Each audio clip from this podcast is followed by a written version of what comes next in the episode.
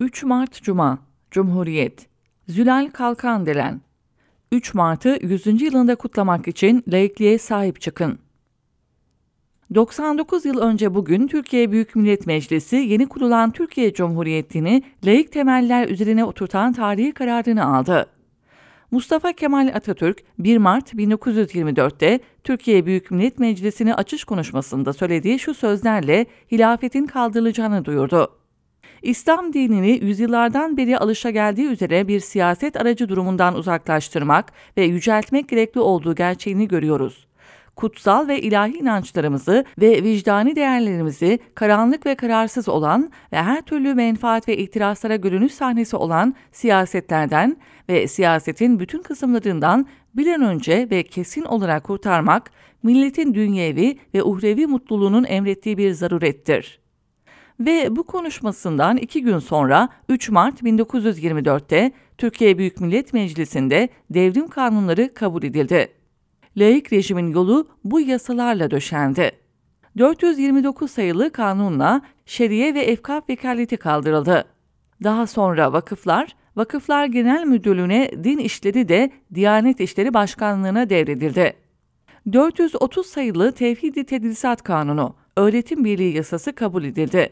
Bu yasayla ülkedeki bütün eğitim kurumları Maarif Vekaletine bağlandı. Bu kanunla aynı zamanda Erkan-ı Harbiye Umumiye Vekaleti kaldırılarak ordunun yönetimi Vekiller Heyetinden çıkarıldı ve ayrı bir yapı olan Genelkurmay Başkanlığı'na verildi. Böylelikle ordunun siyasi etkilerden uzak kalması sağlanmıştı. Fakat on beş Temmuz iki bin on altı'daki FETÖ darbe girişiminin ikinci yıl dönümünde yayınlanan bir Cumhurbaşkanlığı kararnamesiyle Genelkurmay Başkanlığı, Milli Savunma Bakanlığı'na bağlanarak yine siyasi etkiye açık hale getirildi.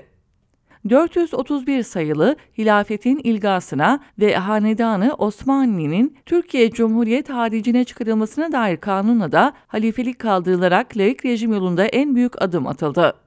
Her biri birer devrim olan bu yasalar üç devrim yasası olarak bilinir.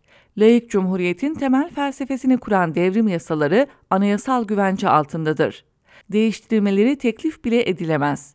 Ne var ki yirmi bir yıllık A K P döneminden sonra geldiğimiz noktada bu yasalar yürürlükte olsa da sürekli olarak çiğnenir hale geldi.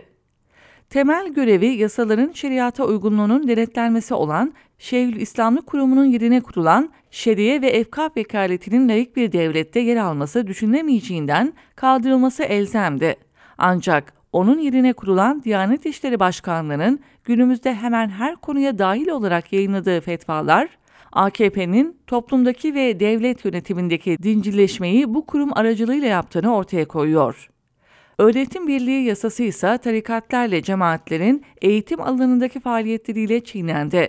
Yasaya aykırı bu yapılar, açtıkları kurslar ve yurtlarla bu alanda egemenlik sağladı. Diyanet Akademisi yasasıyla bir kez daha yasaya ihanet edildi.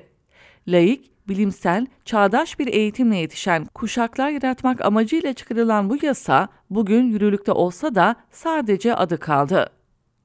dört yüz otuz bir sayılı kanunla hilafet kaldırılarak ülkede yaşayan herkesin halifenin kulu olduğunu düşünen ümmet anlayışına karşı yurttaşlık bilincine dayanan bir ulus devlet olma bilinci geliştirildi.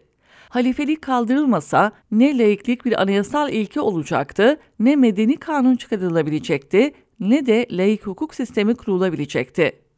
Türkiye Cumhuriyeti'nin kuruluşunu sağlayan devrim sürecinde laikliğin önü üç Mart bin dokuz yüz yirmi dört'te kabul edilen bu yasalarla açıldı. Bu tarih Türkiye'de tüm ilericilerin, laiklerin, aydınların, devrimcilerin bayram gibi kutladığı bir tarih olmalıdır. Çünkü yirmi üç Nisan bin dokuz yüz yirmi ve yirmi dokuz Ekim bin dokuz yüz yirmi üç kadar önemlidir. üç Mart'ı yüzüncü yıl dönümünde bayram havasında kutlamak için laik cumhuriyete sahip çıkın.